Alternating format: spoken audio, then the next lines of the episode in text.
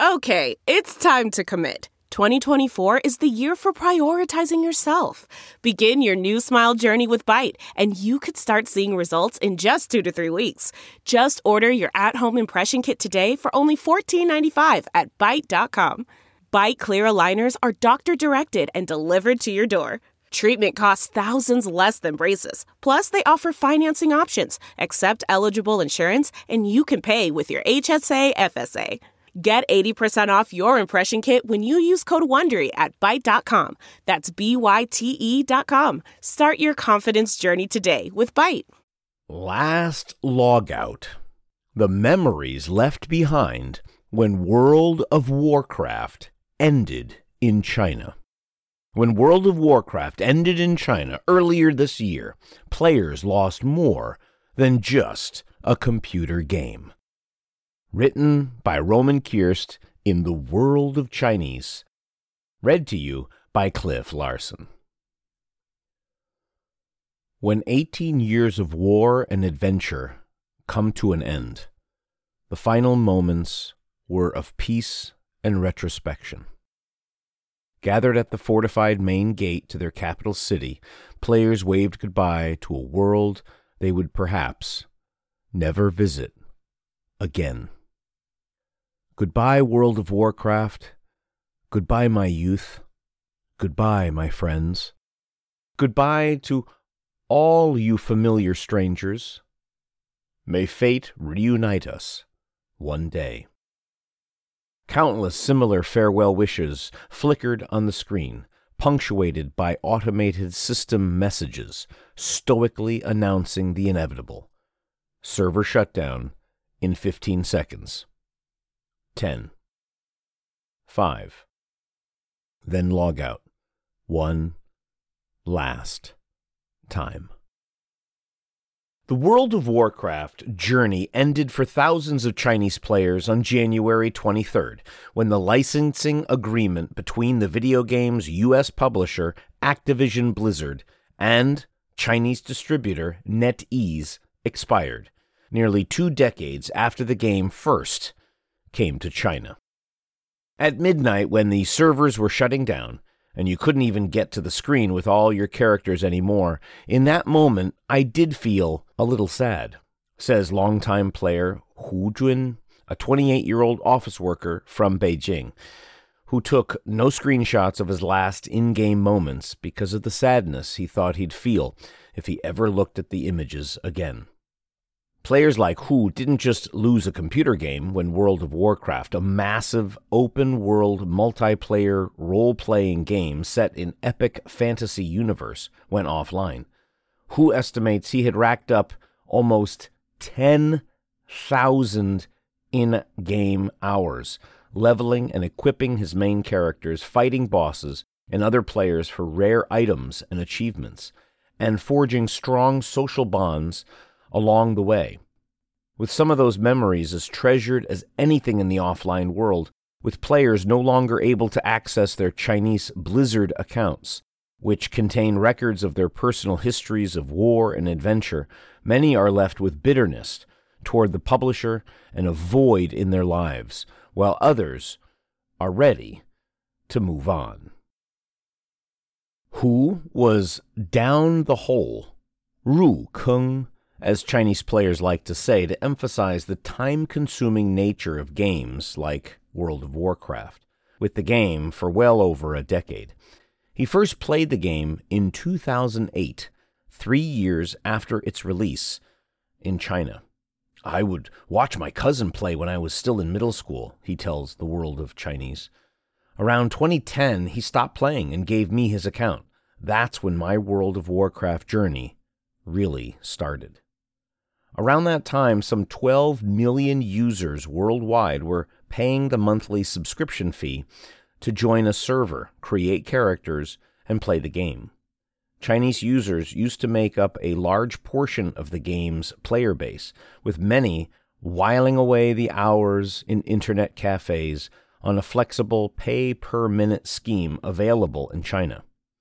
China's World of Warcraft fandom was especially fierce around 2012 when Blizzard released The Mists of Pandaria, Expansion, a world inspired by Chinese history and culture full of dragons and other mythical entities, including a new panda like playable race.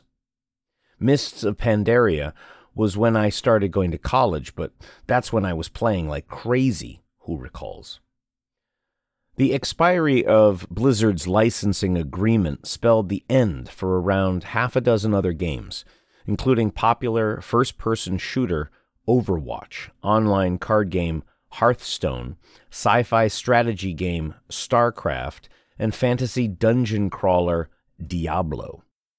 But World of Warcraft's vast fantasy universe, with almost endless possibilities for exploration and strong emphasis on building and advancing unique playable avatars over long periods of time, all linked to one now inaccessible Blizzard account, is what makes this game's demise especially heart wrenching, according to Hu and other players. Each player in World of Warcraft inhabits their own unique world as one netizen puts it succinctly on the popular Chinese gaming forum NGA.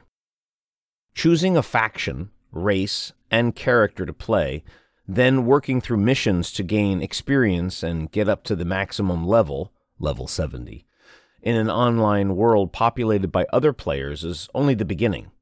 We did multiplayer dungeons, we did player versus player battlegrounds, who fought other players in the open world with our guild, Hu tells the world of Chinese, referring to the coalition of players he joined in the game.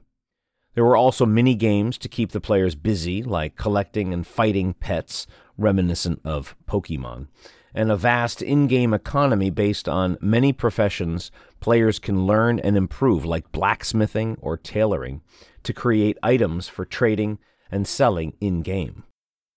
Even cosmetic items can hold sentimental value. Hu remembers that when he took a stint out of the game around 2008, he returned to find an in game friend had made a purple shirt for his character to wear. I kept that very shirt until the servers shut down, says Hu. All in game achievements, like killing a final boss or completing a long and arduous chain of missions, are recorded account wide and visible to other players through Blizzard's achievement system, essentially as a high score not just for World of Warcraft, but also for other Blizzard games.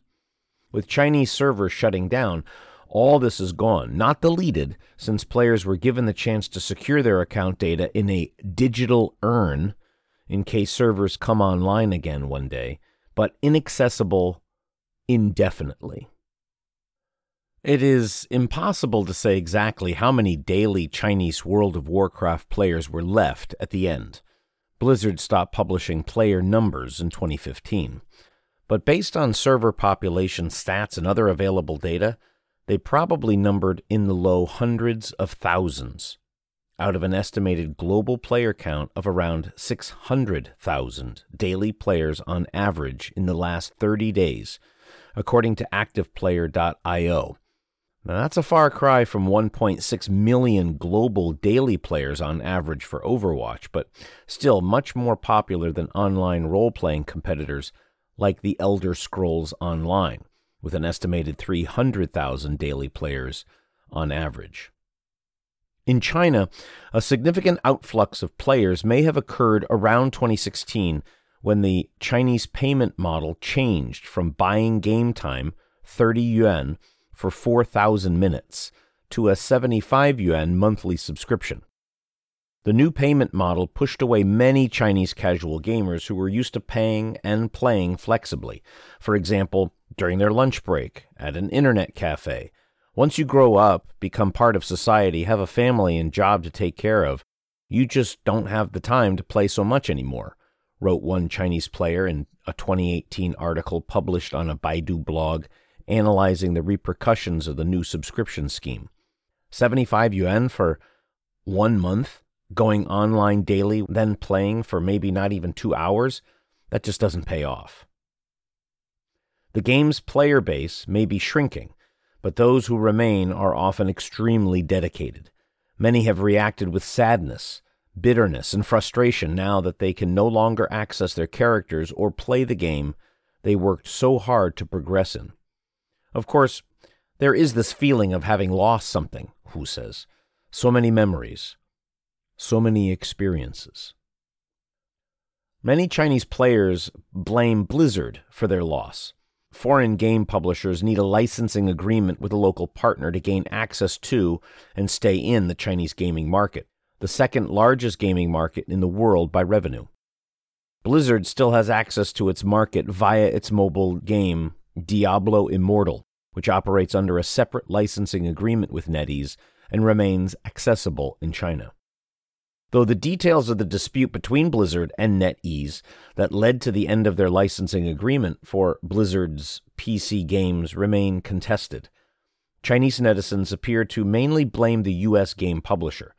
Comments on social media suggest that they deliberately neglected PC gamers in favor of the more lucrative Chinese mobile game market, which has boomed in recent years. Committed players can keep playing by creating a new Blizzard account and starting World of Warcraft from scratch on a non Chinese mainland server. NGA and other online forums abound with guides on how to register a new account, how to buy Hong Kong phone number for that, how to make a PayPal account to pay the monthly fee now that Chinese mainland payment methods don't work, and how to buy booster services that keep fast internet connections stable when playing on distant servers, let's say in Japan or Korea. I just got done making a new account and started playing on an Asian server. Yesterday, I hit level 70, and standing in the capital city with other players moving about around me, it feels like I'm back home, wrote one player on NGA in early March. But not everyone shares the sentiment. It's so difficult to get over this feeling of losing everything on the Chinese servers. Then you have to start from zero again on an Asian server, finding in game friends or even just doing your own key quests. Doing all this alone is just so tough, writes another. Hu's journey is probably finished. If it's over now, then it's over. What I cherish most are the memories World of Warcraft gave me. The friends, he says but others are still holding out hope that the Chinese servers may come back online again with some sharing, quickly debunked rumors that a new licensing agreement is imminent. Some revel in nostalgia, sharing screenshots on NGA of their old in game characters or videos of their last few moments before the server shutdown. On the last evening, I had already saved my main character's progress through the digital urn service and then made a new small character just so I could say goodbye to my friends and the world. What a pity. That moment felt like the youth I had spent playing this game was coming to an end. One player born after 2000, who got into the game only five years ago and shared a video of his last in game moments on Bilibili, tells the world of Chinese. The uninitiated may wonder why these players can't just start another game or find a new hobby. But as one NGA user writes, after many years of warring, it's tough to restart from nothing. So many years spent collecting all that gear, all those toys, all linked to one account. Forget about starting all over again. You've been listening to Last Logout The Memories Left Behind When the World of Warcraft Ended in China. When the World of Warcraft ended in China earlier this year, players lost more than just a computer game. Published in the World of Chinese, written by Roman Kierst, and read to you by Cliff Larsen.